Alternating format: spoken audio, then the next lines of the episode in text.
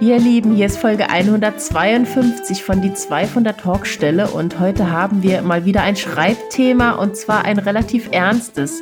Wir sprechen mit Lektorin und Autorin Juri Pavlovic über das Thema toxische und auch heilsame Beziehungen in Romanen. Wir haben über Klischees gesprochen, die man so einfach aufnimmt, worauf man achten sollte und haben durchaus sehr kontrovers diskutiert. Hört auf jeden Fall rein. Die zwei von der Talkstelle. Der Buchbubble Podcast mit Tamara Leonhardt und Vera Nentwich.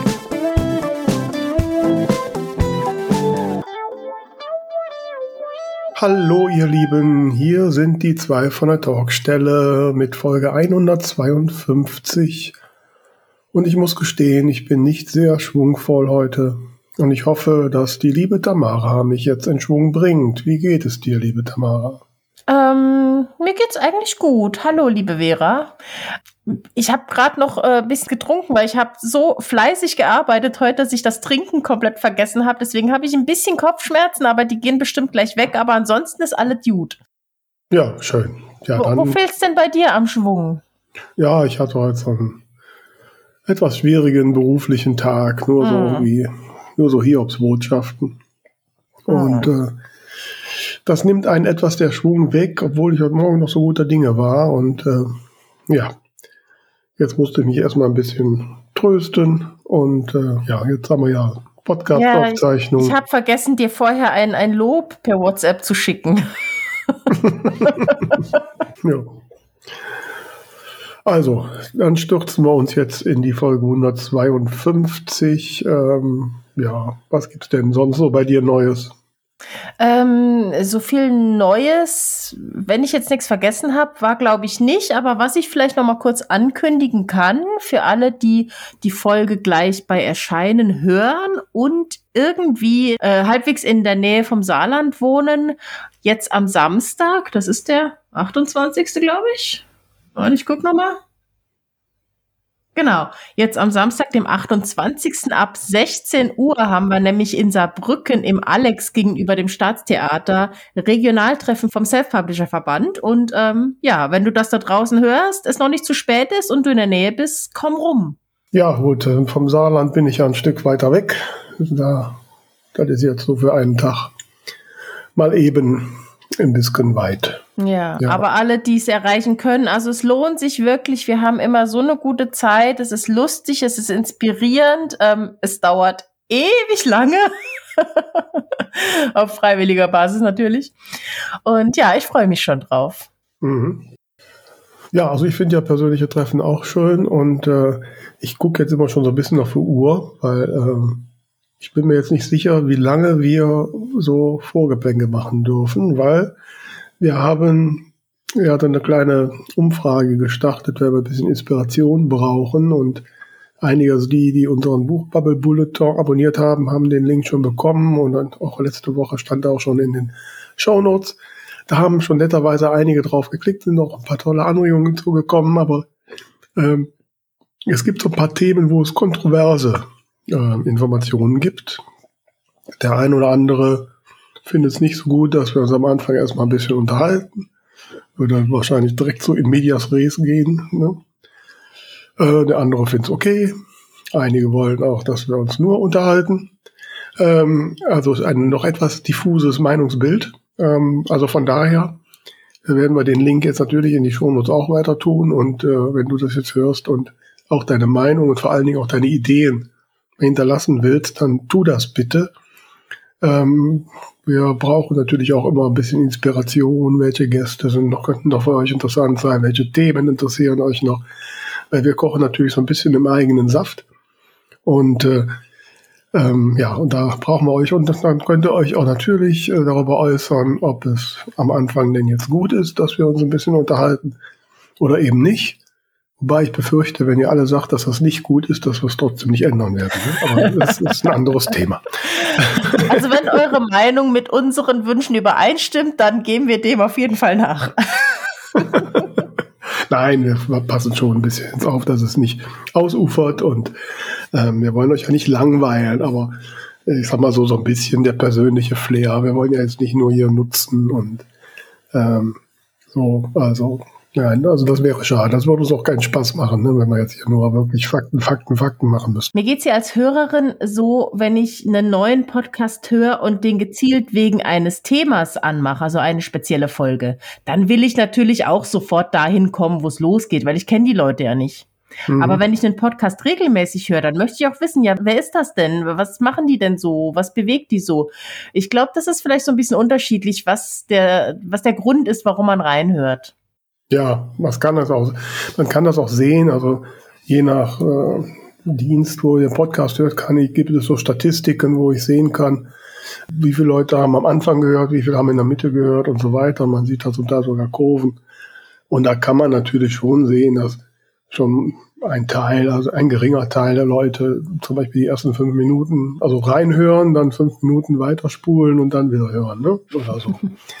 ähm, ja gut, aber das geht ja, ist ja auch kein Problem. Wir haben ja auf unserer Webseite unter zwei von der Talkstelle.de in dem Player, da könnt ihr auch die Kapitel direkt anwählen oder euch einzige Textstellen im Transkript raussuchen. Und das geht ja alles. Also da sind wir ja nicht böse, wenn man das macht. Ne?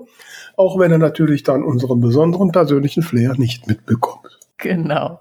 Aber auf jeden Fall könnt ihr euch sehr, sehr gerne Gäste und Themen wünschen und wir werden tun, was wir können, um das zu erfüllen. Versprechen können wir natürlich nichts. Aber ich glaube, heute haben wir ein Thema, das stand schon ganz, ganz lange auf der Liste. Ich weiß, auf der Buchmesse 2021 haben wir da mit dieser Person schon drüber gesprochen und es hat irgendwie nie terminlich geklappt und jetzt äh, geht's endlich los.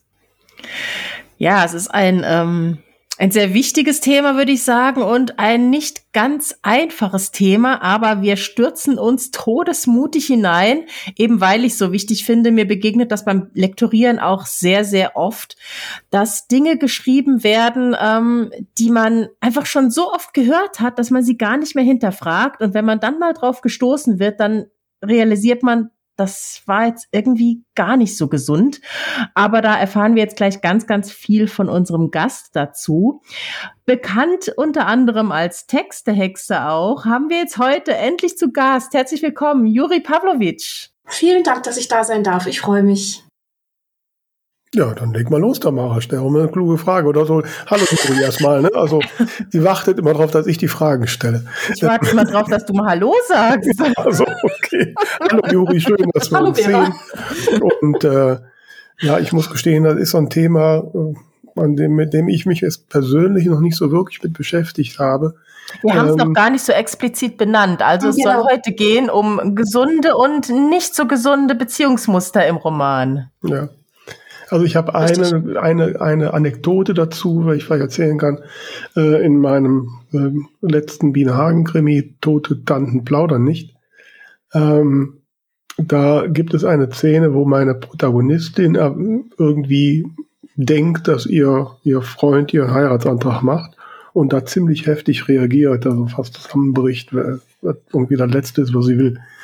Und äh, da habe ich dann von meinen Rezensentinnen doch großes Unverständnis geerntet, warum sie denn da so reagieren würde. Hm? Was meinst du mit heftig, Vera? Also heftig ablehnend oder euphorisch? Ja, also sie ist so, ja, so ein bisschen theatralisch zusammengebrochen und einem Gott, also ein bisschen in Panik, weil sie eigentlich will sie nicht, ne? Okay. So. Ähm, da hatte ich so den Eindruck, dass es für viele Leserinnen, in dem Fall sind es glaube ich nur Leserinnen, ähm, ähm, doch selbstverständlich ist, dass man sich da freut. mhm. Aber ich weiß nicht, ob das mit toxischen Beziehungen zu tun hat. Wie gesagt, ich bin in dem Thema fremd. Also lassen wir uns mal aufklären. Tabara, du bist da zu Hause. Stell eine kluge Frage. Ich bin zu Hause in toxischen Beziehungen. in dem Thema. Dafür machen wir offenbar diesen Podcast, äh, damit mal Dinge ans Licht kommen. Ja, der verrät uns Kopf und Kragen heute. Na, ich würde es eigentlich tatsächlich in erster Linie an Juri weitergeben. Ähm, mhm. Vielleicht so ein kurzes Beispiel und du kannst mir gleich sagen, ob das für dich passt. Ähm, was mir durch den Kopf geht, was man immer und immer wieder liest, ist, ähm, Mädchen möchte nicht irgendwo hingehen, Junge schnappt sie, wirft sie sich über die Schulter und sie trommelt auf seinem Rücken herum. Und das ist mhm. ja furchtbar romantisch, weil er ein ganz starker Kerl ist. Richtig. Also äh, das ist ein, also man hat das eher so oft im, so in, in märchenhaften Bereichen, oft märchenhafte Fantasy, wo die Helden dann irgendwie noch breitere Schultern haben, keine Ahnung. Äh, aber äh, das ist ein, ein Element tatsächlich, was mir auch öfter begegnet. Weil de ähm, facto ähm, respektiert er einfach ihren Willen nicht, ihr Nein genau, nicht. Ganz genau. Also ich, ich, ich würde gern vielleicht einen Schritt weiter vorne nochmal ansetzen Bitte. und nochmal so ein bisschen definieren, ähm, worüber wir sprechen. Also die problematische Hälfte des Themas ist ja die Darstellung toxischer Beziehungen. Und dazu müssen wir, glaube ich, zweieinhalb Sachen sagen. Ähm, eine toxische Beziehung, das ist ein Begriff, der klingt wissenschaftlich, ist es allerdings nicht, ähm, hat sich aber so seit den 70er Jahren eingebürgert und äh, zielt auf eine Beziehung, wo beide PartnerInnen nicht auf Augenhöhe miteinander umgehen. Mhm. Ähm, eine toxische Beziehung beginnt oft mit etwas, das nennt sich Love Bombing. Also meistens ist der Mann, also meistens sind es Hetero-Beziehungen und meistens sind sie cis und meistens ist der Mann quasi der Aggressor. Zumindest jetzt im Romanbereich. Das mag im wahren Leben, weiß ich nicht, anders sein. Aber in Belletristik ist es so. Und das startet meistens damit, dass die Heldin sich extrem überhöht fühlt von diesem Mann. Also sie kriegt vermittelt, sie ist der, der Nabel der Welt, mit ihr geht die Sonne auf. Noch nie war jemand so großartig für, für diesen Mann und das wertet sie natürlich enorm auf. Mhm. Und dann kommen die ersten Konflikte und dadurch, dass der eine Part, nämlich er, einflussreicher ist, wirksamer ist, körperlich überlegener ist, auch skrupelloser ist, ähm, gehen diese Konflikte halt auf ihre Kosten aus. Da wird dann oft Gewalt geschildert, sexualisierte Gewalt natürlich. Ähm, dann bricht es ein, dem Täter tut es dann schrecklich leid und äh, es geht in die nächste Love-Bombing-Phase und die ist dann wiederum so großartig, ähm, dass die Frau denkt, na ja, und er hatte halt eine schwere Kindheit und dann kommen diese ganzen Rechtfertigungs- und Entschuldigungsmechanismen und sie lässt sich wieder drauf ein und dann kommt der nächste Konflikt, ne? Rinse and repeat. Also mhm. Äh, das ist ähm, in Romanen, also ist im wahren Leben so, das ist ja leider etwas, was nicht nur auf Romane beschränkt ist und ist eine Mechanik, die sich auch eben oft in Romanen zeigt. Ähm, was wahrscheinlich viele schon mal gehört haben, sind diese Bad Boy-Geschichten. Mhm. Also quasi eine, eine Liebesgeschichte, die ihren Reiz daraus nimmt, ähm, dass die Frau schlecht behandelt wird. ja, also was das für, wie man sich das erklären kann, da, da, da kommen wir gerne auch noch dazu. Das ist ganz spannend und es gibt auch eine. Ja, das würde mich tatsächlich total interessieren, weil es muss ja, also mhm. es, es muss ja einen Reiz haben. Und ich meine, das ist ja auch klassisch. Ähm, früher hat man ja immer gesagt, so muss nicht der Kerl sein und so und der mhm. muss, das muss ich schlagen können für mich und und das sind ja die ganzen Sprüche auch aus dem Fernsehen, mit denen wir aufgewachsen sind. Ähm, ja, ja aber wenn ich mal so reinspringen darf, ich meine, Fifty Shade of Grey ist doch, ist das dann auch eine toxische Beziehung? Das ist die Mutter der toxischen Beziehungen. Ja. ja. Ich also wollte es nicht so explizit sagen, aber eigentlich hast du die Handlung gerade nacherzählt, ja. oder? Ja, genau. Also mhm. beziehungsweise die Urmutter der toxischen Beziehungen in ja, der modernen Literatur äh, sind dann die, die Vampir, hier die, ähm, na, bis. Ach, die waren zuerst, ne? Ja, die, die waren zuerst. Aber auch die haben das nicht erfunden. Ähm, das war nur vorher vielleicht nicht so sichtbar. Und was für mich ein wichtiger Punkt ist, den ich aber auch vielleicht noch mal einen Schritt nach hinten jetzt nur anreißen und dann später noch mal vertiefen. Ähm, früher waren diese Bücher nicht so zugeschnitten auf ein sehr junges Publikum. Und das okay. ist noch mal eine mhm. ganz andere, also früher, kurz nachdem die Dinosaurier ausgestorben waren, so in den 80er, 90er Jahren des letzten Jahrhunderts. Früher, weiter gucke ich auch nicht zurück, ne, was so Literatur betrifft. Ähm, das also eine Möglichkeit, toxische Beziehungen zu schildern, ist eben dieses klassische Hetero, äh, der Bad Boy und das graue Mäuschen. Mhm. Ähm, aber da hört es natürlich nicht auf. Es gibt also diese Mechanismen auch natürlich in Gay Romance, also in Romanen, wo meistens ein schwules männliches Cis-Paar gezeigt wird. Ähm, in dem Genre gibt es ja auch ganz viel, was so die Mechanismen einer Hetero-Beziehung einfach nachstellt. Ähm, und da wurde das auch mit übernommen. Das gibt's da also auch. Ähm, aber es gibt natürlich darüber hinaus auch in, in Romanen viel unterschwellige toxische Maskulinität. Also, dass Männer nicht weinen dürfen, dass Männer eine bestimmte Rolle äh, einnehmen müssen, die ihnen selber auch nicht gut tut. Und es gibt natürlich auch toxische Muster zwischen Frauen. Also die, ich, äh, ne, was man landläufig gerne als Stutenbeißerei. also ähm, der, der Klassiker ist zum Beispiel die missgünstige böse Schwiegermutter. Ist ein, mhm. ein bis zur Erschöpfung verwendetes Motiv in Romanen. Ähm, nette, putzige Schwiegermütter sind echt selten. Das sind meistens, die werden meistens so als so klischeehafte Drachen geschildert. Ähm, ja, aber wenn ich jetzt nochmal, ich muss ja nochmal reinspringen. Mhm. Bitte sehr. Aber sie gibt, es gibt doch die, die, die Drachenschwiegermutter. Genau. Und, ne, und gibt doch. Und müssen denn Romane, müssen die nicht einfach auch ein bisschen, ja, die Realität widerspiegeln? Muss ich da jetzt die Welt schöner machen oder perfekter machen? Sagen wir es so. Es gibt sicherlich unter Schwiegermüttern Arschlöcher. Genauso wie unter Autofahrern, Hundebesitzern, Fleischerei, FachverkäuferInnen, weiß ich nicht, ja. SteuerberaterInnen und so. Der gleiche Anteil von Arschlöchern. Ähm, mhm. In Romanen ist der aber krass erhöht. Aber ich schreibe ja nur einen Roman. Und wenn jetzt in meinem Roman die Schwiegermutter ein Drachen ist und die Metzgerei-Fachverkäuferin lieb, ähm, ja, dann ist das ja nur ein, ein Bild. Ich bin da jetzt nicht verantwortlich dafür, was die anderen schreiben. Und dann musst du dich fragen, warum ist die ein Drache? Warum hast du diese Entscheidung getroffen? Hast du diese Entscheidung überhaupt getroffen? Und welche künstlerische Auswirkung hat sie auf deinen Text? Oder hast du bloß gerade geschwind einen Konflikt gebraucht, das war alles ein wenig oll, und dann hast du da automatisch dazu gegriffen. Mhm. Anderes Beispiel, die Vorgeschichte eines männlichen Helden, äh, dieser letzte Punkt, der den Helden dann auf seine Reise schickt, ist oft ähm, Gewalterfahrung einer nahen weiblichen Bezugsperson. Das kann die Mutter sein, die Schwester oder die Lebensgefährtin. Also die Frau oder Lebensgefährtin wird getötet und der Typ zieht los, um ja, Heldenreise. Ähm, Habe ich gerade in dem Buch, was ich höre.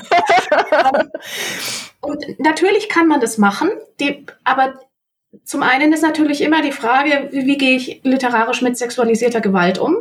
Äh, und zum anderen wird das, das Erlebnis sozusagen instrumentalisiert. Es wird nicht an sich behandelt, sondern es dient zu etwas anderem. Und analog ist es meistens auch in solchen Romanen nicht Inhalt, dass eine menschlich schwierige Schwiegermutter und eine junge Frau, die neu in die Familie kommt, sich annähern, lernen miteinander umzugehen und das wird so ein bisschen vielschichtig beleuchtet, sondern das bleibt ja meistens auf der Klischeeebene hängen. Und das einmal zu hinterfragen, sich da also bewusst zu sein, wir, wir rezipieren, seit wir, seit wir die Augen aufgemacht haben, rezipieren wir Geschichten.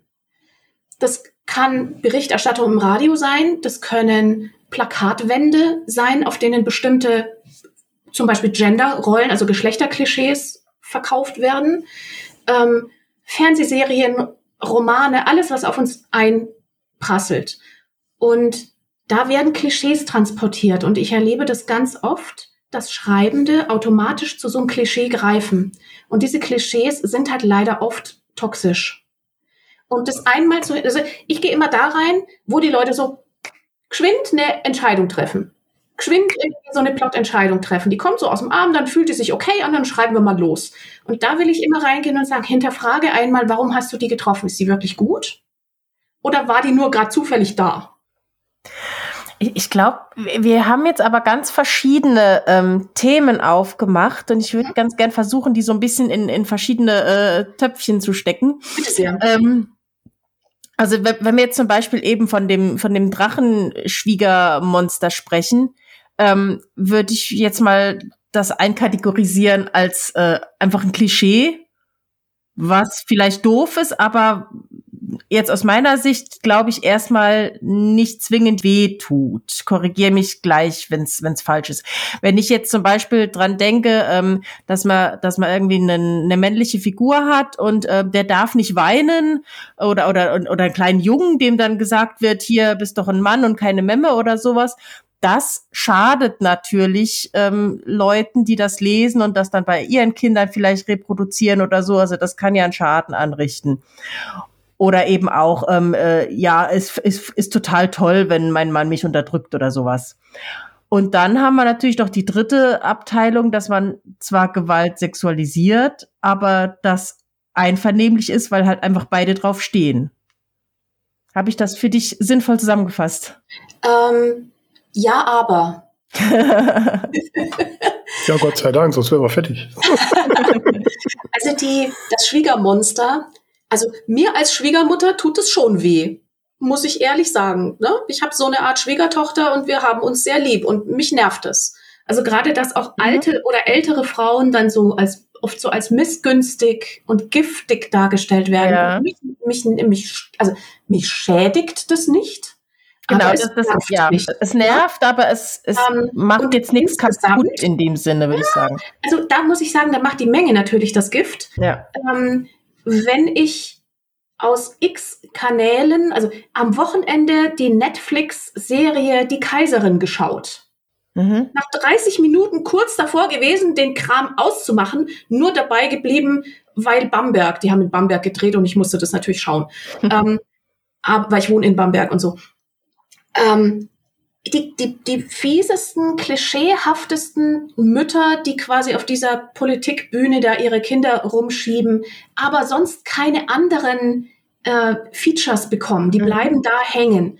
Ja. Und wenn ich denke, auf wie viel Ebenen und in wie vielen Kanälen wir bombardiert werden mit diesen frauenfeindlichen Botschaften, macht es schon was. Ja, aber jetzt muss ich, ich muss jetzt mal, sorry, ich muss da jetzt nochmal reinhaken. Rein. Weil da, da finde ich jetzt, äh, das finde ich jetzt schwierig. Also die Kaiserin äh, spielt ja jetzt ein paar hundert Jahre zurück. Da war die Welt ganz anders, mit ganz anderen Klischees und da war die Welt von für Frauen sicherlich nicht leicht. Also das, wenn das da, ich habe das nicht gesehen, aber wenn das da geschildert ist und aus heutiger Sicht dann irgendwie klischeehaft oder falsch wirkt, aber ist dann halt historisch verbirgt. Ähm, so, also da muss ich ganz ehrlich sagen, da kann man jetzt nicht, also das fände ich jetzt schräg, wenn jetzt plötzlich Sissy äh, total emanzipiert wäre und äh, weiß ich da macht. Das würde nicht passen. Okay, ähm, gehe ich rein, weil äh, diese klischeehafte oberflächliche Darstellung wir tatsächlich nur bei diesen Schwiegermüttern finden.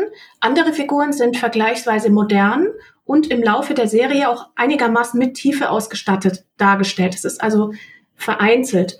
Ähm, und ich kann auch in einem historischen Kontext, da muss man natürlich immer fragen, welchen historischen Kontext will ich aufs Neue rezipieren? Will ich immer wieder die gleichen alten Unterdrückungsgeschichten erzählen? Anderes Thema. Kann, kann man sich aber auch mal fragen. Ne? Ähm, aber hier, wenn ich's mache, ich mache es ja auch für einen modernen Leser oder für die moderne Zuschauerin, ähm, muss ich die Aufmerksamkeit sozusagen schon einigermaßen gleichmäßig verteilen. Verstehst du, was ich meine? Ja, also, ich verstehe, was du sagen willst, wobei ich das in dem Kontext wirklich schwierig finde. Ich habe es jetzt nicht gesehen, kann ich sagen. Ich weiß auch nicht, wie die Schwiegermütter in echt waren. Ähm, Bleib aber vielleicht bei fiktiven Geschichten. Also gesetzt den Fall, wenn sie beide, wenn sie, wenn sie sämtliche Schwiegermütter wirklich so biestig waren, dann müssen sie halt auch dargestellt werden. Ähm, äh, ist, ich tue mich ein bisschen schwer damit, so ähm, mit dieser Pauschalität. Also klar, wir, wir, machen ja nicht zuletzt auch diese Episode, um dafür zu sensibilisieren. Und du hast sicherlich äh, absolut recht, dass man, ähm, wenn man gerade, wenn man so spontan eine Figur macht, da mal genauer darüber nachdenken sollte, ob man nicht in irgendwelche Klischees verfällt.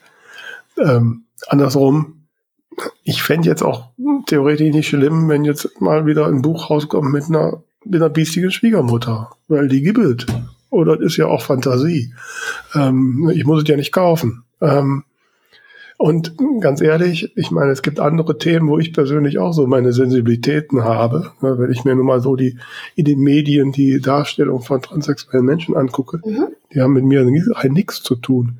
Ähm, und so, da können wir auch ständig aufregen. Ähm, und so. Ähm, wenn ich jetzt mit irgendeinem, der darüber Bücher schreibt, mal rede, dann würde ich dem vielleicht sagen, das finde ich jetzt blöd von dir, aber ja, andersrum gibt es die ja auch, ne? Also ja. Ich weiß, also ich, ich tue mich um, gerade ähm. so ein bisschen schwer mit diesem, mhm. also da zu sensibilisieren finde ich gut, aber zu sagen, das darf nicht gemacht werden, finde ich schwierig. Habe ich auch nicht gesagt. Ähm, zwei Dinge, Vera. Erstens, wir reden nicht von Sensibilitäten. Mhm. Und wir reden auch nicht von individuellen Schmerzpunkten, die jemand hat. Und mhm. ich weise hier in aller Entschiedenheit zurück, dass ich Dinge ausführe aus einer persönlichen Empfindlichkeit heraus. Dafür habt ihr mich nicht eingeladen, mhm. ähm, sondern ich beobachte eine Strömung, ähm, die feststellbar ist und die ich sichtbar machen möchte. Ich mhm. verbiete niemandem was, mhm. aber ich mache das sichtbar und ich finde das nicht gut. Und zu, dazu stehe ich. Das ist da wiederum bin ich auch bei dir. Da bin ich voll jetzt bei dir. Also das, ich sag mal so, man kann sicherlich auch ähm, sagen, dass es bei aller allen Bestrebungen zu Gleichberechtigung und so weiter äh, auch Tendenzen gibt, wo irgendwelche schon längst vergangenen Rollenklischees wieder aufleben. Wenn ich mir nur diverseste Instagram-Influencerinnen angucke. ähm, das ist Hanebüch. Stay-at-home-Moms. Wer sich mal gruselt. Ähm, ne? Oder das rosa Überraschungsei oder so. Ähm, da bin ich voll bei dir. Also da darauf zu achten, ja. Mhm. Gut, das, zweite ist, das, das, zweite ist, ähm, natürlich verallgemeinern wir hier, weil das das Thema ist. Wir sprechen über Klischees. Klischees mhm. sind nur deswegen welche, weil sie so oft reproduziert wurden, dass sie quasi kein ausgefeiltes Motiv mehr sind, sondern ein Allgemeinplatz. Mhm. Sonst, sonst wären es keine Klischees. Mhm. Und eine schwierige Schwiegermutter, die Tiefe hat, die ein komplexer Charakter ist, ähm, die vielleicht auch eine Entwicklung durchmacht, da sagt niemand was. Mhm. Und ich würde auch gerne diese Schiene vermeiden von, das muss man doch noch schreiben dürfen. Natürlich dürft ihr das schreiben. Aber ich darf öffentlich sagen, dass das nicht in Ordnung ist, wenn es nicht hinterfüttert ist mit einer vernünftigen Arbeit. Hm, also es geht um das Reproduzieren von schädlichen Klischees, jetzt nicht nur gegen Frauen, gegen die halt sehr häufig, weil eine große Gruppe, die auf ihre Art und Weise diskriminiert ist, ähm, aber natürlich reden wir die ganze Zeit über Verallgemeinerungen. Das, das ist das Thema. Hm. Aber dann lass doch mal zu dem, zu dem Töpfchen Nummer zwei äh, kommen, eben. Mhm. Zu, Wenn ich noch ganz kurz die Klischees ja. aufgreifen darf. Ich weiß, ich springe heute ständig ins Wort, das tut mir leid. ähm, ich möchte die Klischees noch eben aufgreifen, weil liebe Juri, dazu hast du ja einen, äh, einen super Tipp für uns noch bereitgestellt den wir wieder in das jetzt demnächst kommende Buchbubble Bulletin aufnehmen werden. Und falls du da draußen das immer noch nicht abonniert hast, dann wäre jetzt der Moment, wo du das tun solltest. Den Link dazu findest du wie immer in den Show Notes oder natürlich auch auf unserer Webseite 2 von der Talkstelle.de. Dann bekommst du den Tipp und übrigens auch den von letzter Woche von, von April, die auch einen tollen Tipp beigesteuert hat und noch ganz viel News von uns. Also direkt abonnieren. So, jetzt, Ein sehr guter Klappe, jetzt bist du dran, Jo. genau, der, der, zweite Punkt, das waren ja eben äh, solche Sachen, die dann wirklich aufgrund dessen, dass sie sich so verfestigen, eben schädlich sein können, weil man einfach ähm, dann vielleicht seine Kinder so erzieht, weil man Dinge akzeptiert, die mit einem gemacht werden, die nicht in Ordnung sind, ähm, wie eben zum Beispiel der Junge, der nicht weinen darf. Ähm, ja, also ich, ich, ich glaube, dass wenn wir da jetzt einsteigen, dass Vera wieder Schmerzen kriegt. das würde ich gerne sehen. Möchtest du das verantworten? Das ist ein ähm, also es ist ja, also das, das ist ein umstrittener Punkt. Kurze Unterbrechung an dieser Stelle für eine Triggerwarnung. In den folgenden circa sieben Minuten schneiden wir im Zusammenhang mit Überwältigungsfantasien auch das Thema Vergewaltigung an. Wenn das für dich ein Problemthema ist, dann spule doch vor bis circa Minute 36 oder, sofern dein Player diese Möglichkeit bietet, klicke das nächste Kapitel an ich, oder ich, ich fange noch anders an. Ich fange anekdotisch an. Ähm, ich habe zu diesen äh, toxischen Geschlechterklischees vor ein paar Jahren für Tor, Tor Online äh, meinen Blogbeitrag geschrieben. Da waren Fifty Shades gerade aktuell in der Zwischenzeit. Das ist ja schon fast ein, ein Klassiker. ähm, und als ich jetzt für das Thema recherchiert habe, wurde mir halt auch mein eigener Beitrag da in die Ergebnisse gespült, aber auch ein Blogbeitrag einer jungen Frau, die seinerzeit, also es seinerzeit, habe ich das nicht äh, mitgekriegt, aber jetzt weiß ich es eben, die ähm, quasi auf diesen Blogartikel von mir geantwortet hat. Und zwar in einer extrem verletzten Art und Weise. Mhm. Die hat also quasi mit, mit unterirdischen Beleidigungen, Beleidigungen gegen meine Person um sich gebissen, ähm, so dass man, also da hatte ich offensichtlich einen wunden Punkt berührt. Und die kam dann zu dem Schluss, dass das ja niemand verstehen würde, wenn man so leben wollen würde. So heißt in dem Fall eben äh, unterwürfig, mhm. sich, sich unterordnend, weil das sei BDSM und das sei ein, eine Lebensart und das müsste man verstehen und akzeptieren und sie sei so satt, dass niemand das akzeptiert und so. Und ich kann den Schmerz von ihr verstehen. Ich glaube, dass BDSM-Personen eine der am missverstandensten Gruppen von Menschen sind. Äh, aber was ich mich frage, ist, hat die den Unterschied nicht gesehen? Also sie hat offensichtlich mit ihrer Brille diese Bücher gelesen, hat sich da drin wiedergefunden und von mir bis, bis hierhin auch völlig okay. Ähm, aber Menschen aus der BDSM-Szene, glaube ich, unterschreiben das nicht zwingend, weil der große Unterschied zwischen einer verabredeten, einem verabredeten Unterwerfungsspiel und dem, was in diesen Büchern vor sich geht, ist ja, in den Büchern ist es ja nicht verabredet. Ja. Also wenn äh, sie eingesperrt wird, ähm, im, im, in der Spitze dann vergewaltigt wird, aber auch so Vorstufen wie äh, ihr Handy wird kontrolliert, ähm, sie wird ausgefragt, mit wem sie wann wo gewesen ist, also dieses Romantisierung von Eifersucht. Ähm, das sind ja alles Sachen, die können Teil eines Spiels sein, aber dem Spiel geht voraus, dass da eine Verabredung getroffen wurde. Da wurden Safe Words verabredet. Äh, und eigentlich ist ja die sich unterordnende Person die Person, die den Ton angibt. Ha, Habe ich mir zumindest sagen lassen, ich kann das jetzt in dieser Stelle nur nachblabbern. Ähm, aber erscheint mir plausibel. Mhm. Ähm, und da wird, glaube ich, auch ein völlig falsches Bild vermittelt. Und da, also das ist zum Beispiel was, wo ich durchaus finde, dass da, dass da Schaden entsteht. Ähm, letztendlich auch wenn und das ist das direkte benachbarte Thema, äh, Vergewaltigungsfantasien. Also in diesen, gerade in Dark Romance, also Dark Romance heißt ähm, eine Geschichte, in der Romantik, eine Beziehung im Mittelpunkt steht, die aber Thriller-Elemente hat, wo es also irgendwie um Spannung geht. Mhm. Und diese Spannung ähm, entsteht meistens innerhalb der Beziehung. Also das Darke ist nicht außerhalb, sondern es findet in der Beziehung statt. Ja.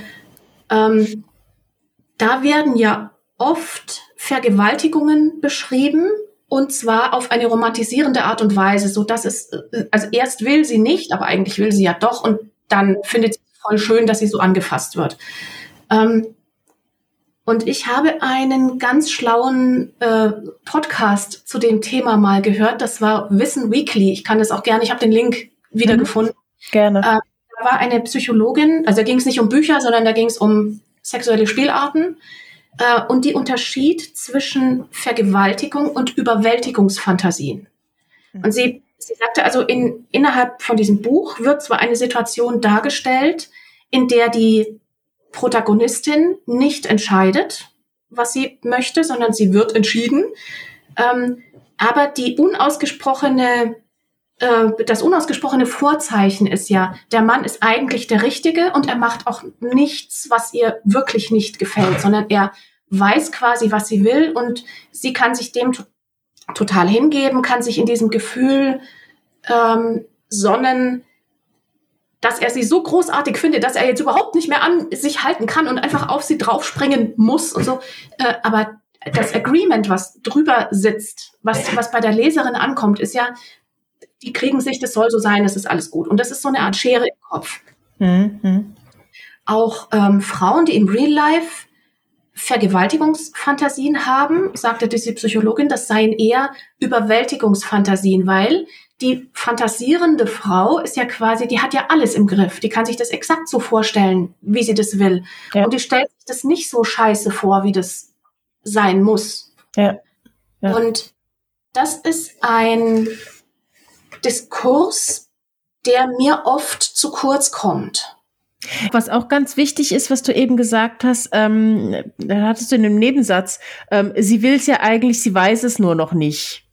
Äh, das ist ja so, so ein Unterschied eben. Also wenn ich mit jemandem verabrede, wir spielen jetzt dieses Spiel, dann ist das ja eine bewusste Entscheidung, aber was man halt auch ganz oft eben auch in, in Büchern oder Filmen hat, so dieses, ja, da klar will sie das und, und das Nein heißt ja eigentlich ja und so und, und das mhm. ist das Gefährliche dann. Deine Lippen sagen Nein, aber deine Augen sagen Ja. Genau, genau. Mhm.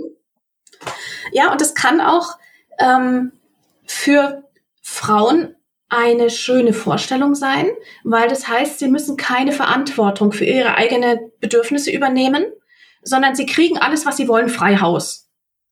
Und mhm. ne, also, ist meine Interpretation, Frauen sind ja oft sehr belastet, in, also Job, Care-Arbeit, ne, wie du es machst, machst du es falsch.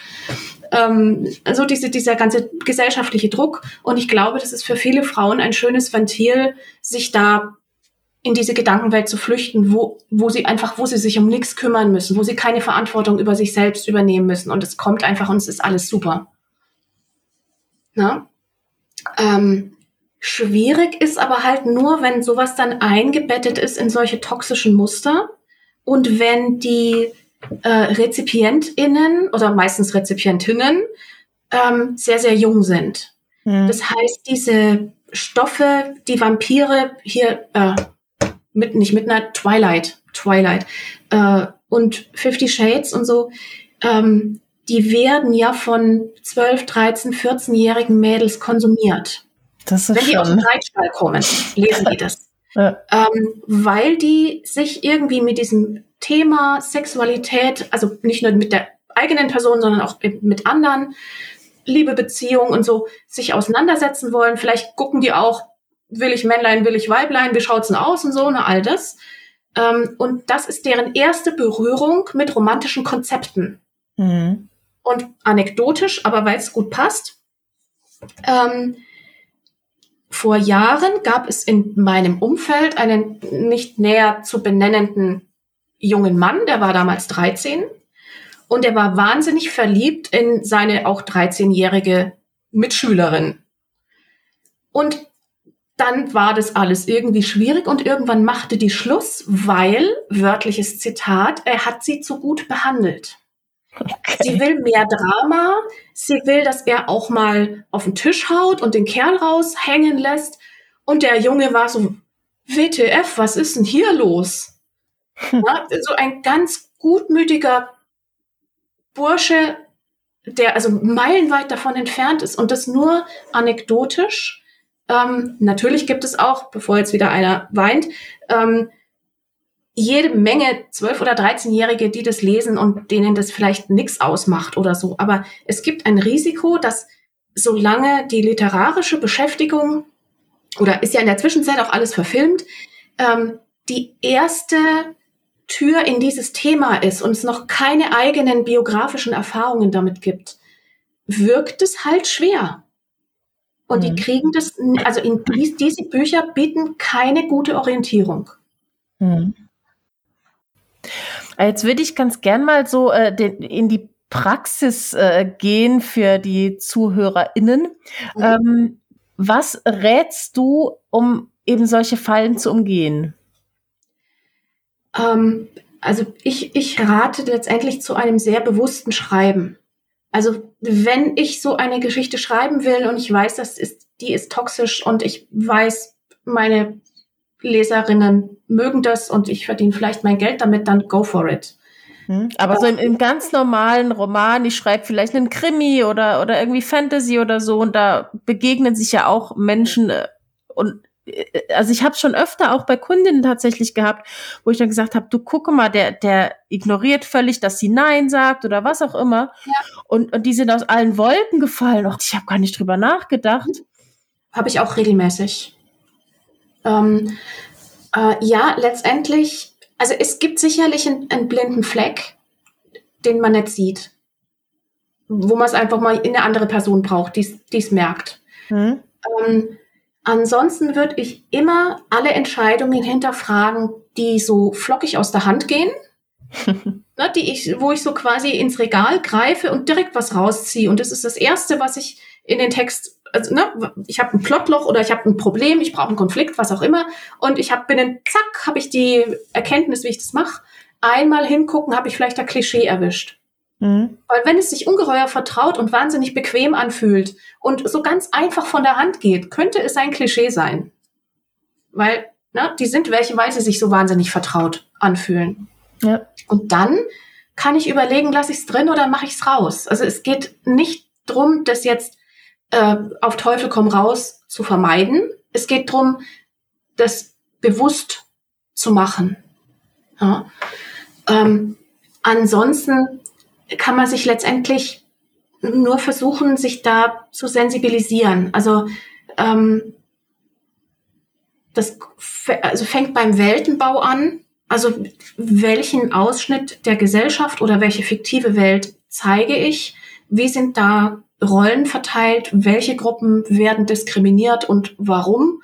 Werden überhaupt welche diskriminiert? Also man könnte ja vielleicht auch mal versuchen, eine diskriminierungsfreie Gesellschaft zu schildern, wo die Konflikte dann aus anderen Quellen kommen und nicht aus einer Diskriminierung.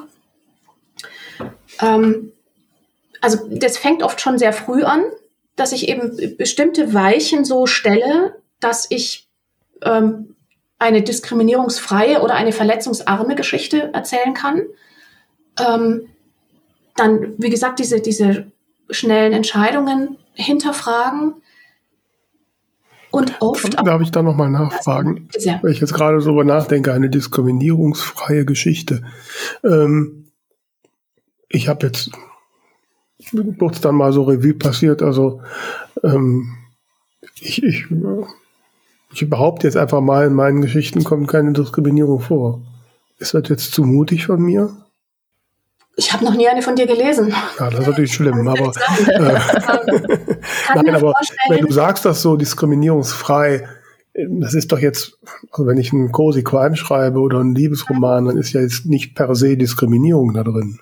Nee, also ich kann mir vorstellen, dass du als eine Person, die Diskriminierung vermutlich erfahren hat, oder die zumindest zu einem Kreis von Menschen gehört, die Gefahr laufen, Diskriminierung zu erfahren, dass du da sensibler bist, einfach qua Lebenserfahrung. Ähm, ansonsten ist noch mal vielleicht ein Unterschied zu machen zwischen einer echten Diskriminierung, nein, du kriegst den Job nicht, weil du bist schwarz, äh, oder so einer Mikroaggression, ähm, und ich habe ein ganz griffiges Beispiel für eine Mikroaggression in einer, und das wurde, die Autorin hat es rausgemacht, also man muss die Textstelle nicht mehr suchen. ähm, in einer Reihe begegnen sich zwei Figuren. Die eine Figur ist neu, die andere ist etabliert. Und ähm, es entspinnt sich der Dialog von, weiß ich nicht, es geht um Frauen und die eine Figur sagt, äh, kann ich nicht mitreden, ich bin schwul. Und die andere Figur sagt, oh, das wusste ich gar nicht. Und die eine Figur sagt, ja, ich häng's auch nicht an die große Glocke. Und das ist eine Mikroaggression, weil die Botschaft ist, wir leben in einer Welt, in der ich vorsichtshalber mal nicht sage, dass ich schwul bin.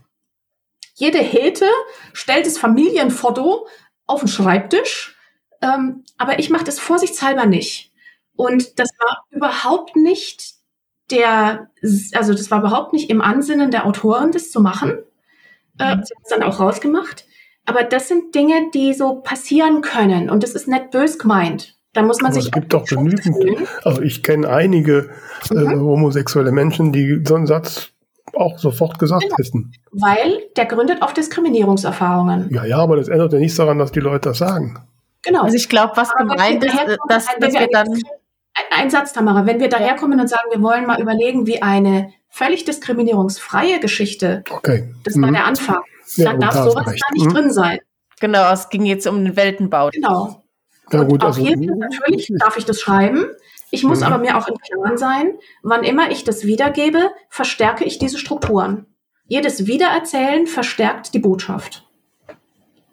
Und natürlich, das gibt es. Und ja, ihr dürft das auch alle schreiben, aber ihr verstärkt damit die Botschaft. Und da gibt es einfach also kein Licht dran vorbei.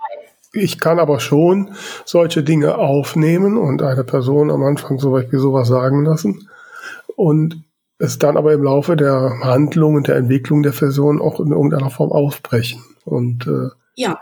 womöglich sogar genau diesen Konflikt, diese, diese zeigen. Ne? Mhm da an, an der Reaktion, an der Reaktion von Leuten. Das geht schon. Genau. Dann hättest du quasi einer womöglich nichts ahnenden Leserschaft mal dieses Problem so ein bisschen näher gebracht. Und damit mhm. hättest du es auch wieder wertschätzend beleuchtet und hättest halt eine im weitesten Sinne Emanzipations- oder Bewältigungsgeschichte geschrieben. Mhm. Und das sind wichtige Stoffe. Ähm, jetzt gleiten wir so ein bisschen ab in die quere, ich will nur noch einen Satz sagen, sonst ja, ersticke ich. Das ist nur ein Beispiel, es gibt ja auch andere Themen, wo das genauso funktioniert. Ähm, ja. Also Emanzipations- und Bewältigungsgeschichten sind wichtig, aber genauso wichtig sind auch Geschichten, in denen Figuren anders sein können als der Mainstream, quer sein können oder wie auch immer sein können.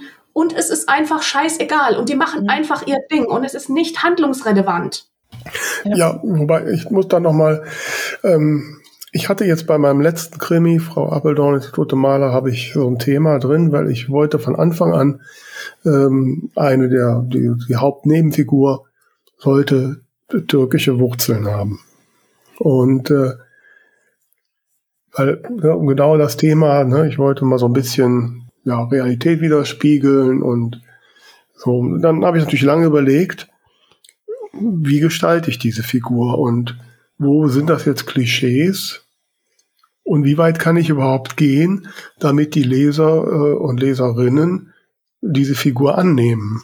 Ne, wenn ich die jetzt so weit weg von allem ihrer Vorstellung mache, dann kriege ich Rezensionen, dass das nicht nachvollziehbar ist. Ne? Ähm, ich habe es dann so gemacht, ähm, ich habe einen überzogenen türkischen Namen genommen mit ganz vielen Üs, er heißt Alikan Büyüktürk und äh, ähm, und habe ihn als Beruf ist er emeritierter Professor für Germanistik. Mhm. Ähm, cool. Ich frage bei jeder Lesung immer nach, welche, was, welche Berufe die Leute denn meinen, der hätte. Da kommt immer nur Gemüsehändler, Dönerverkäufer, Stahlarbeiter. Und das ist das Klischee. Naja, genau. und dann sage ich denen, bei mir ist er emeritierter Professor für Germanistik. Ähm, mhm. So. Also es ist aber schon immer so ein, so ein Wabonspiel, äh, ja, wo hört die Akzeptanz der Leserinnen aus? Wie weit kann ich das dehnen? Wenn das so weit weg von ihrem realen Erleben ist, so schön das ja es meinen mag. Ja, wobei, das andere gibt es ja auch. Also ähm, letztendlich mit der gleichen Rhetorik, mit der du vorhin gesagt hast, es gibt ja das Schwiegermonster, da muss ich auch drüber schreiben dürfen, äh, kann ich jetzt sagen, es gibt ja den türkischen Landwirtschaftsminister, ähm, ja, und, und den, keine Ahnung, iranischen Notar und weiß ich nicht. Ähm, mhm. Also muss ich da auch drüber schreiben dürfen. Und da wäre ich mit meinen Lesenden gnadenlos. Also ich meine, ich schreibe Fantastik, da macht man solche Sachen anders. Mhm. Ähm, aber wenn jemand Schwierigkeiten mit einem iranischen Notar hätte, Entschuldigung, geh einfach bitte andere Bücher lesen. Mhm. Also da finde ich, wenn man da nicht manchmal auch ein Stück mutig ist, und es geht in jedem Genre, ähm, dann trapsen wir halt immer nur auf der Stelle. Mhm. Und das ist ja letztendlich, kleiner Schwenk, ähm, letztendlich das, was uns von einer KI, also einer künstlichen Intelligenz unterscheidet, die kann immer nur das wieder neu durchkochen, was schon gewesen ist und kann da eine neue Variante davon ausspucken. Aber wir können ja Dinge weiterentwickeln. Ja, das stimmt. Ich glaube, es ist auch so ein bisschen die Frage, ähm, wie man Informationen einführt. Genau. Ähm, natürlich im Buch haben wir immer die Herausforderung, wie beschreibe ich eine abweichende, also von der, von der Default-Einstellung abweichende Figur. Wenn ich die Hautfarbe nicht erwähne, äh, wird die weiße lesende Person immer eine weiße Figur sehen. Mhm. Ähm, das heißt, ich muss es irgendwie sichtbar machen, darf aber wiederum das eben nicht aggressiv tun, ähm, darf nicht in dieses Othering verfallen, also quasi die Andersartigkeit besonders betonen. Und das ist letztendlich ein äh, Bereich, in dem äh, Sensitivity-ReaderInnen angesiedelt sind, mhm. ähm, die da eben noch viel tiefer reingucken, als ich das mache. Also ich bin ja nur eine sensibilisierte Lektorin. Mhm. Na, und ich, ich sehe da auch Grenzen und schicke da die Leute auch im Zweifelsfall weiter. Ja, genau, da sind wir jetzt auch schon so thematisch ein bisschen abge, abgedriftet. Ja, ja, ja. ich merke auch. Liegt dir denn noch was auf dem, auf dem Herzen, auf der Zunge, unter also den hab, Fingernägeln oder sonst wo? Ja, wir, haben, wir haben natürlich jetzt wieder, wie es halt immer so ist, ähm, viel länger über das Negative gesprochen, als, als wir über das Positive ähm, sprechen, jetzt, jetzt noch sprechen können, weil wahrscheinlich, ihr dreht mir wahrscheinlich irgendwann den Saft ab, ne? Also wir, wir kündigen das vorher an, aber wenn du was vorher noch was Positives hättest, das wäre schon gut. Genau, erfreu uns zum, zum Schluss mit, mit guten Dingen. Also es, es gibt immer wieder Stoffe, die sehr, sehr heilsam sind, in denen schöne Beziehungen, also wertschätzende Beziehungen äh, geschildert werden. Und das heißt nicht, dass es da immer alles irgendwie rosig ist und dass die sich nie streiten, sondern es das heißt letztendlich, die bemühen sich, dem, der anderen Person auf Augenhöhe zu begegnen. Und darf ich einfach mal ein paar Empfehlungen droppen? Ich habe extra eine Liste hm. gemacht. Ja, ähm, zum Angucken, wo mir das aufgefallen ist, ganz positiv, ist in dem Anime, vermutlich auch im Manga, Yuri on Ice. Ähm, Eisläufer-Geschichte und die Liebesbeziehung spielt sich zwischen dem Newcomer und dem scheidenden Superstar ab. Und da gibt es eine Szene, die mir hängen geblieben ist. Da ist der Junge super aufgeregt und aufgewühlt wegen irgendwas, was total schief gelaufen ist und steht dann in so einem Parkhaus rum, ist irgendwie weggelaufen und der Ältere geht ihm hinterher und redet so ein bisschen beruhigend auf ihn ein und sagt dann, möchtest du, dass ich dich küsse oder umarme? Ich weiß jetzt nicht genau. Und der Junge sagt, nee, das ist gerade nicht das Richtige. Ich möchte lieber Hirsendissen. Und dann ist es okay. Also so dieses, mhm. ne, der Impuls wäre gewesen, der schnappt sich den, knuddelt den durch und dann in dieser klischeehaften Welt ist ja dann alles gut, weil du kannst natürlich alles mit Liebe heilen. Mhm. ähm, das Fass wollen wir gar nicht aufmachen, glaube ich. Äh, aber so dieses sich darüber verständigen, was gerade für die andere Person gut ist und jetzt nicht einfach übergriffig entscheiden, ne? das hat mich sehr, sehr beeindruckt. In so einem relativ, ansonsten, ich meine, der ist niedlich, der Anime, aber er hat jetzt mein Leben nicht verändert, ne? Aber das ist ist mir hängen geblieben. Das kann ich ganz kurz äh, unterstreichen mit einem Erlebnis, was ich mal auf der Buchmesse hatte. Da habe ich zufällig mitbekommen, weil ich daneben gestanden habe, dass eine Person des öffentlichen Lebens, völlig egal, ähm, jemand anderes getroffen hat und die Person muss er wohl irgendwie ähm, übers Web gekannt haben oder was. Und da hat er gefragt, darf ich dich umarmen? Und das ist mir total hängen mhm. Genau. Also und das eben auch in, in vertrauteren, intimeren Kontexten durchaus auch mal eine Frage wert ist. Äh, dann auf meiner Liste stehen natürlich irgendwie viele Self-Publisher, naturgemäß. Ähm, das ist bei uns mag, kein Problem. ich mag die Sachen von der Jess Schönrock gerne. Also Jess wie Jessica Schönrock. Äh, ihr letztes ist Espresso im Herzen. Das sind äh, zwei schwule Jungs die ähm, sich eigentlich einig sind, wo der eine aber mit Anfeindungen im Außen erstmal klarkommen muss.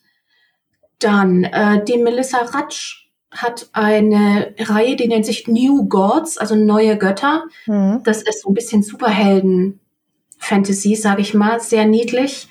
Und die hat einen ungeheuer diversen Cast und schafft es auch einfach durch die Erwähnung von Namen und so, die Leute auch ethnisch ganz vielfältig zu gestalten, ohne dass es irgendwie ein Ding ist oder so. Mhm. Ne? Mhm.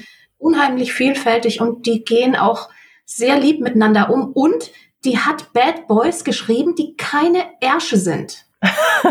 okay. Geht nämlich. Also wer dieses hm. Bad Boy Romance gerne mag, versucht es mal mit Melissa Ratsch. Das ist ungeheuer wholesome im Vergleich. okay. Äh, wen habe ich noch? Äh, Julia Will, Play With Me.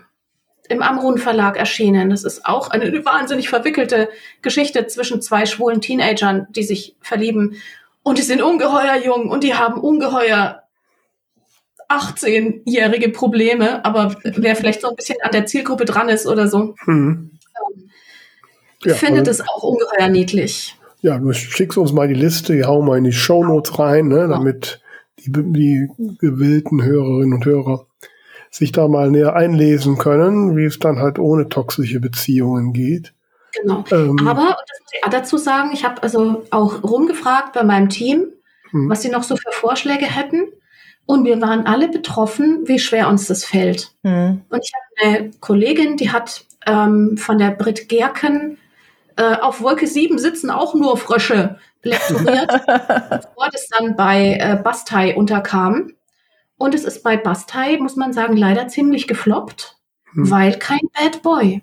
Mhm. Das ist eine ganz niedliche Geschichte von einer übergewichtigen Heldin, die am Schluss den Nerd nimmt. Mhm und da sagen die Lesenden, na ja, aber es ist halt irgendwie nicht so spannend, weil der behandelt sie sei ja so gut. Mhm. Kann ich nur mit den Schultern zucken. Ja. Ne? Tja. Also es, es gibt viel, viel, zu tun. tun. Genau. Wir beide sind wieder ein Herz und eine Seele. ähm, ja, liebe Juri, also ähm, ja, ich habe ein bisschen jetzt noch Denksportaufgaben. Ich glaube, ich muss äh, so soll das sein. mal meine Bücher noch mal kritisch durchgucken. Ne? Ähm, ja, ich danke dir, liebe Juri. Ähm, ähm, und ich hoffe, ihr da draußen habt auch so ein paar Anregungen mitbekommen. Denkt dran, Buchbubble Bulletin abonnieren, da ist noch ein Tipp drin und natürlich auch sonst noch immer schöne Infos. Ich darf noch schnell meine drei Fragen stellen. Ah, genau, ich vergesse das. Das ist unser neues, unser neues Schluss hier. Den Jawohl. Der Juri natürlich jetzt nicht entnehmen. Tamara, leg los. Genau, du wurdest ja schon vorgewarnt. Also ganz schnell und knackig, weil wir haben nicht mehr viel Zeit. Was wissen andere nicht über deine Arbeit? Und da darfst du jetzt sowohl als Lektorin oder auch als Autorin antworten. Also als Lektorin ist vielleicht einfacher und sprengt den Rahmen nicht so. Ähm, die wissen nicht, dass wir sehr viel mehr machen als nur Tippfehler raus. Und die wissen auch nicht, dass wir hauptsächlich mit Menschen arbeiten und erst in zweiter Linie mit Texten. Sehr schön. Welches ist deiner Meinung nach der größte Irrtum, der sich in der Buchwelt hält?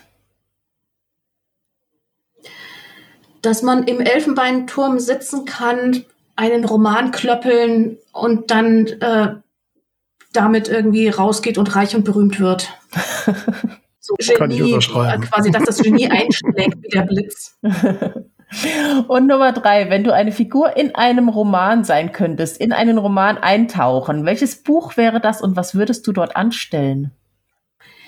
Also ich, ich glaube, ich wäre einfach meine eigene Hauptfigur in meinem eigenen letzten Buch, weil der ist einfach so großartig. Der hat eine so kreative Art, seine Faulheit zu leben. Der ist so entschleunigt. Welches Buch war das? Ähm, das ist der Teil 2 der Frostchroniken, mhm. ähm, der letzte Magier. Und er ist einfach, der hat einfach eine so wunderbare Hängematten-Mentalität. Da muss ich mir manchmal Scheibe davon abschneiden. Ja, da darf ich ja Perfekt. sehen, dass wir bei dir im Hintergrund eine Hängematte sehen. Also von daher. Richtig. Aber man müsste halt öfter drin liegen. Ja, ja, vielen lieben Dank. Kein, wenn das kein Schlusswort ist, wir müssen alle öfter in der Hängematte liegen. Genau, ab in die Hängematte, ihr Lieben. Ab in die Hängematte. Genau, aber bleibt uns in Hängematten kann man noch super gut Podcasts hören und, ne, und nachdenken und, like, Fragen teilen. beantworten und was auch immer noch so tun. Ja, also nochmal vielen Dank, liebe Juri. Sehr gerne. War mir ein inneres Blumenpflücken. Und äh, ihr da draußen bleibt uns gewogen. Danke dir. Bis dann. Ciao. Ciao.